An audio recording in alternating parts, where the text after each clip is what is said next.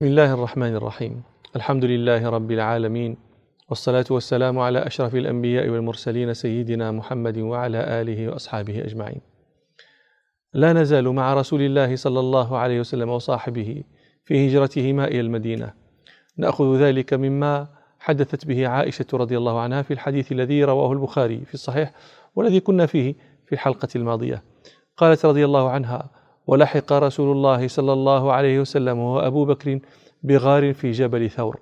الآن لابد من فهم الخطة. المدينة تقع شمال مكة. هذه مكة وجبل ثور يقع جنوب مكة.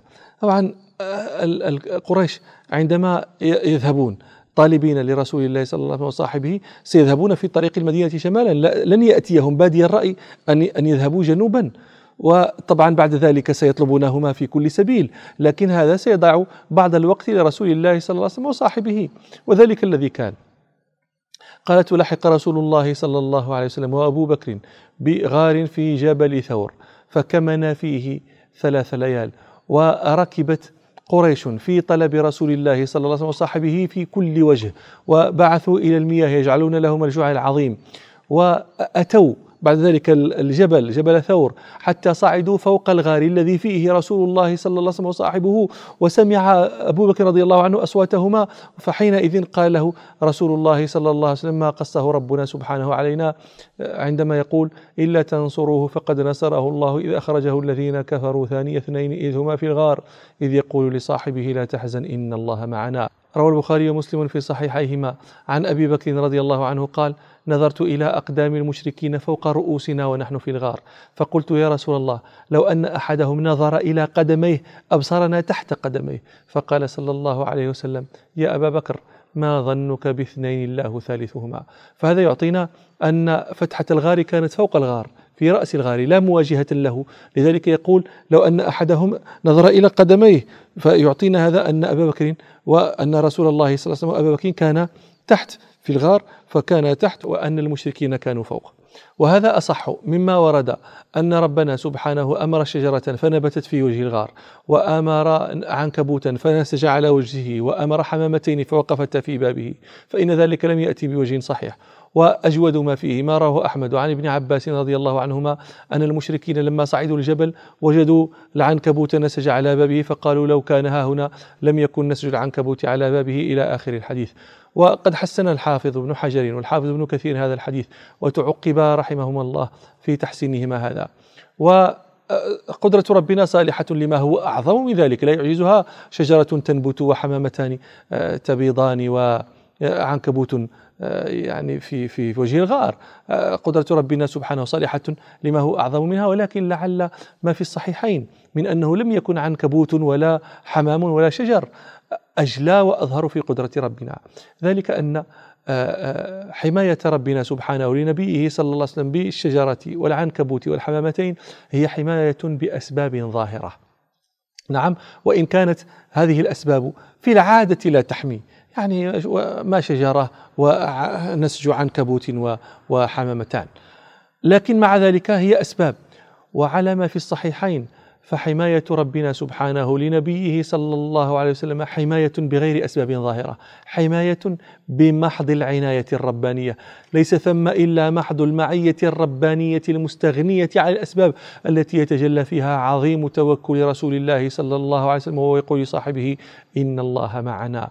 وهذا أولى بقول البصري رحمه الله عناية الله أغنت عن مضاعفة من الدروع وعن عال من الأطم. فكمن رسول الله صلى الله عليه وسلم وصاحبه في غار ثلاث ليال حتى يخف عنهما الطلب. ومع ذلك لم يخف. قالت عائشة رضي الله عنها في حديثها الذي كنا فيه فكمن فيه ثلاث ليال. يبيت عندهما عبد الله بن أبي بكر وهو غلام شاب ثقف لقن الثقف الذكي واللقن الذي يسرع الفهم. قالت فيدلج من عندهما بسحر. يدلج أي يمضي من عندهما في آخر الليل. العرب تقول أدلج إذا سار أول الليل والدلج إذا سار آخره. هذه التفرقة أهل اللغة جميعا إلا أبا علي الفارسي رحمه الله. قالت فيدلج من عندهما بسحر فيصبح مع قريش بمكة كبائت فيها لأنه لتغليسه. عندما ينبلج الصبح تراه قريش فيظنون أنه بائت معهم. قالت فيصبح مع قريش كبائت بمكة. من لا يعرف حاله من لا يعرف حقيقة الأمر وأكثرهم لا يعرفها يحسب أنه بات بمكة. قال فلا يسمع أمرا يكتادان به إلا وعاه حتى يأتيهما به حين يختلط الظلام. ويرعى عليهما عامر بن فهيرة مولى أبي بكر منحة من غنم فيريحها عليهما. حين تذهب ساعة من العشاء فيبيتان في رسل. الرسل اللبن الطري. قالت فيبيتان في رسل وهو لبن منحتهما ورضيفهما. الرضيف بمعنى مردوف. رضيف بمعنى مردوف فاعل بمعنى مفعول كما يقال قتيل بمعنى مقتول.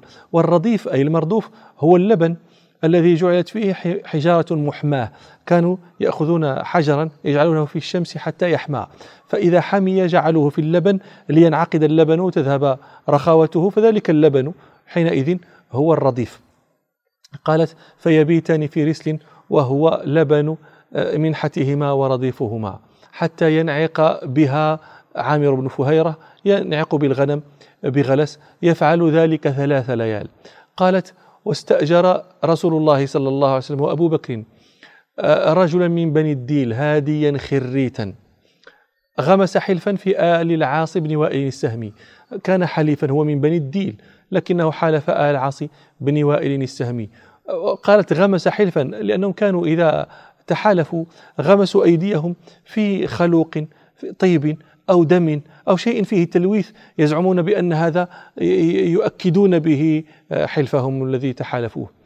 قالت غمس حلفا في أي العاص بن وائل السهمي وهو كافر على دين قومه فأمناه ودفع إليه راحلتيهما وواعداه غار ثور بعد ثلاث ليال فأتاهما براحلتيهما في صبح ثلاث وانطلق معهما عامر بن فهيرة مولى أبي بكر لخدمتهما والدليل وأخذ بهم طريق الساحل.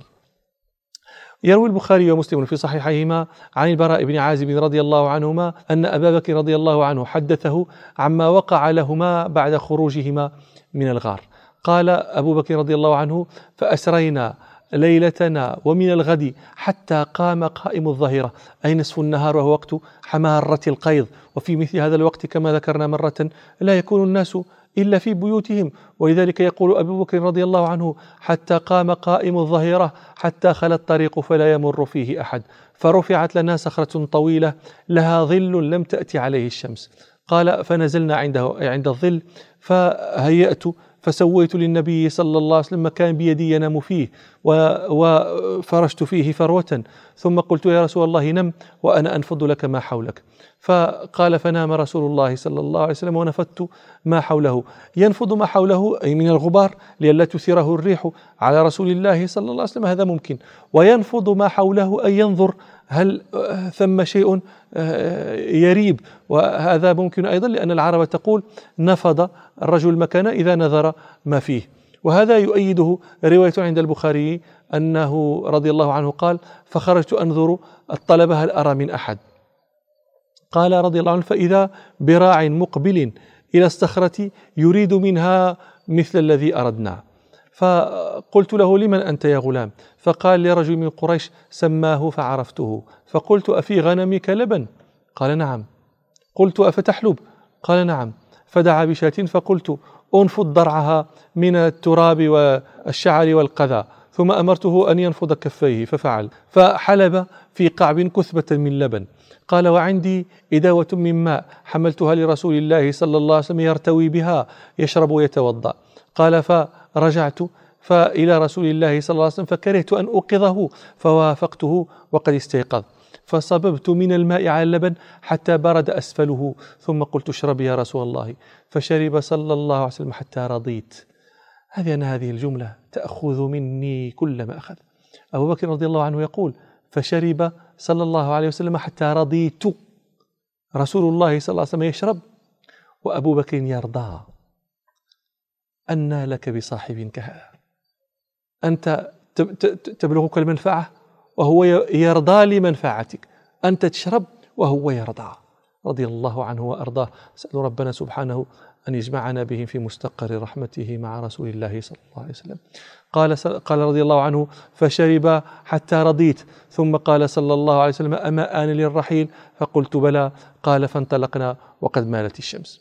وفي هذه الأيام التي مكثها رسول الله صلى الله عليه وسلم وصاحبه في الغار لم يهدأ الطلب بل مكثت قريش في قص آثارهما والبحث عنهما وبعثوا إلى أهل المياه يحرضونهم ويجعلون لهم الجوع العظيم إن هم أدركوهما. ولذلك يقول أبو بكر رضي الله عنه في حديثه هذا قال فانطلقنا بعدما مالت الشمس والقوم يطلبوننا فلم يدركنا غير سراقة بن مالك بن يعشم فقلت يا رسول الله أتينا. فقال صلى الله عليه وسلم لا تحزن إن الله معنا. فدعا رسول الله صلى الله عليه وسلم على سراقة فارتطمت به فرسه على بطنها سقطت حتى ارتطم بطنها بالأرض. فقال سراقة إني أراكما قد دعوتما علي. أراكما آه، آه، روايتان. أراكما بضم الهمزة أي أظنكما وأراكما بفتحها أي أعلم أنكما دعوتما علي. فادعوا لي فالله لكما أن أرد الطلب عنكما. فدعا له النبي صلى الله عليه وسلم فنجا فقال فجعل لا يلقى أحدا إلا قال قد كفيتكم ما ها هنا؟ لا يلقى أحدا إلا رده ووفى لنا. وقد روى سراقة بن مالك رضي الله عنه هذا بعد إسلامه قصته هذه. روى البخاري في صحيحه عن سراقة بن مالك بن جعشمي المدلجي رضي الله عنه قال جاءنا رسل كفار قريش يجعلون في رسول الله صلى الله عليه وسلم وأبي بكر دية كل واحد منهما. يجعلون في كل واحد منهما دية مئة من الإبل. قال من أسره أو قتله. قال فبينما أنا جالس في مجلس من مجالس قوم بني مدلج أقبل علينا رجل منهم حتى وقف علينا ونحن جلوس. فقال يا سراقة قد إني قد رأيت آنفا أسودة بالساحل أراها محمدا وأصحابه. أسودة أشخاص. قال سراقة فعلمت أنهم هم. فقلت له إنهم ليسوا بهم إنما رأيت فلانا وفلانا قد انطلقوا بأعيننا. يعني بمرأة منا نعرف أنهم انطلقوا وسلكوا ذلك الطريق. وإنما يصنع سراقة ذلك لأنه يكره أن يذهب معه أحدهم فيشركه في الجعل. قال فلبثت في المجلس ساعة ثم دخلت بيتي فأمرت جاريتي أن تخرج بفرسي وهي من وراء أكمة فتحبسها علي. قال وأخذت رمحي. فخططت بزجه الأرض. الزج هو الحديث في الرمح. قال فخططت يعني جعل الزج مما يهي الأرض في الأسفل. قال وخفضت عاليه. لماذا؟ لأنه هو يكره أن يراه أحدهم قد أخذ رمحه. لأي شيء أخذت الرمح؟ والكلام المنتشر النبأ المنتشر خبر الوقت كما يقال هو عن محمد صلى الله عليه وسلم وأصحابه. فيعلمون أنه ذهب إليهما وسيتبعونه وسيشركونه في الجعل وهو يكره ذلك. قال فخططت بزجه الأرض وخفضت عاليه. يعني حتى هذا لفطنته رضي الله عنه الزج الزج الحديدة قلت لكم. ولو رفعها لخشي أن ينعكس عليها شعاع الشمس فيرى بريقها من بعيد. فجعله أسفل بل وبالغ في جعله أسفل بل قال فخططت به الأرض وخفضت عاليه.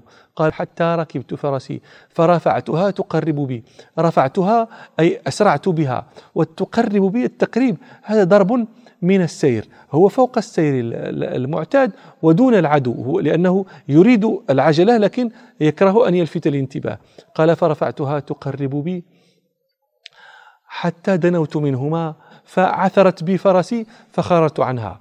قال فقمت وأهويت بيدي إلى كنانتي فاستخرجت الأزلام فاستقسمت بها أضرهم أم لا؟ قال فخرج الذي أكره أي لا تضرهم. قال فركبت فرسي وعصيت الأزلام تقرب بي حتى سمعت قراءة رسول الله صلى الله عليه وسلم وهو لا يلتفت وأبو بكر يكثر الالتفات. فقال يا رسول الله هذا فارس قد لحق بنا. فالتفت رسول الله صلى الله عليه وسلم وقال اللهم اسرع قال فارتطمت فرسي ببطنها على الأرض فساخت يد فرسي حتى بلغت الركبتين. قال فقمت وزجرتها فلم تكد. تنهض لأن آه، مسكينة آه، يعني آه، يدها قد غاصت في الأرض حتى بلغت ركبتيها. قال فزجرتها فنهضت فاستقسمت بالأزلام أضرهم أم لا؟ فخرج الذي أكره فناديتهم بالأمان فوقفوا. فركبت فرسي حتى جئتهم ووقع في نفسي. لما لقيت من الحبس عنهم ما لقيت أن سيظهر أمر رسول الله صلى الله عليه وسلم. فقلت له إن قومك قد جعلوا فيك الدية وأخبرتهم أخبار ما يريد الناس بهم وعرضت عليهم الزاد والمتاع فلم يرزآني ولم يسألاني إلا أنه قال أخفي عنا. فأخفى عنهم كما تقدم في حديث البراء أنه كان لا يلقى أحدا إلا قاله قد كفيتكم ما ها هنا ولا يلقى أحدا إلا رده. وفي حديث البخاري عن أنس أن أنه قال فكان في أول النهار جاهدا على رسول الله صلى الله عليه وسلم وكان في آخر النهار مسلحة له أي حارسا له بسلاحه. ويقال إن أبا جهل بلغه ما صنع سراقة فلامه فبعث إليه سراقة بشعر يخبره فيه عن الهول الذي أدركه وعن الخطب الذي أصاب فرسه إذ تسيخ قوائمها حتى بلغت ركبتيها ويأمره فيها بالكف عن رسول الله صلى الله عليه وسلم. فإن أمره سيظهر. يقول له أبا حكم والله لو كنت شاهدا لأمر جوادي إذ تسيخ قوائمه. عجبت ولم تشكك بأن محمدا صلى الله عليه وسلم رسول وبرهان فمن ذا يقاومه؟ عليك برد القوم عنه فإنني أرى أمره يوما ستبدو معالمه. ثم مضى رسول الله صلى الله عليه وسلم وأبو بكر. وكان إذا لقي آه، إنسان في الطريق عرض أبو بكر رضي الله عنه بالقول. روى البخاري في صحيحه عن أنس. قال أقبل رسول الله صلى الله عليه وسلم المدينة وهو مردف أبا بكر. وأبو بكر شيخ يعرف ورسول الله صلى الله عليه وسلم شاب لا يعرف. أبو بكر في ذلك الوقت هو ابن 51 سنة ورسول الله صلى الله عليه وسلم ابن 53 سنة. فكيف يقول إنه شيخ يعرف ورسول الله صلى الله عليه وسلم شاب؟ لأن أبا بكر رضي الله عنه قد شاب وهو يعرف لأنه كان يمر على المدينة في طريقه في تجارته ورسول الله صلى الله عليه وسلم شاب لم يعجل عليه الشيب ولا يعرف لأنه بعد عهده صلى الله عليه وسلم بسفر. قال أنس رضي الله عنه فيلقى الرجل أبا بكر فيقول يا أبا بكر من هذا الرجل الذي بين يديك؟ فيقول هذا الرجل يهديني السبيل. فيحسب الحاسب أنه يعني الطريق وإنما أبو بكر رضي الله عنه يعني سبيل الخير. ثم مر رسول الله صلى الله عليه وسلم ومن معه بخيمتي أم معبد الخزاعية وكان له صلى الله عليه وسلم معها خبر عجيب نخبركم به في حلقة قادمة إن شاء الله. سبحانك اللهم وبحمدك أشهد أن لا إله إلا أنت أستغفرك وأتوب إليك والحمد لله رب العالمين.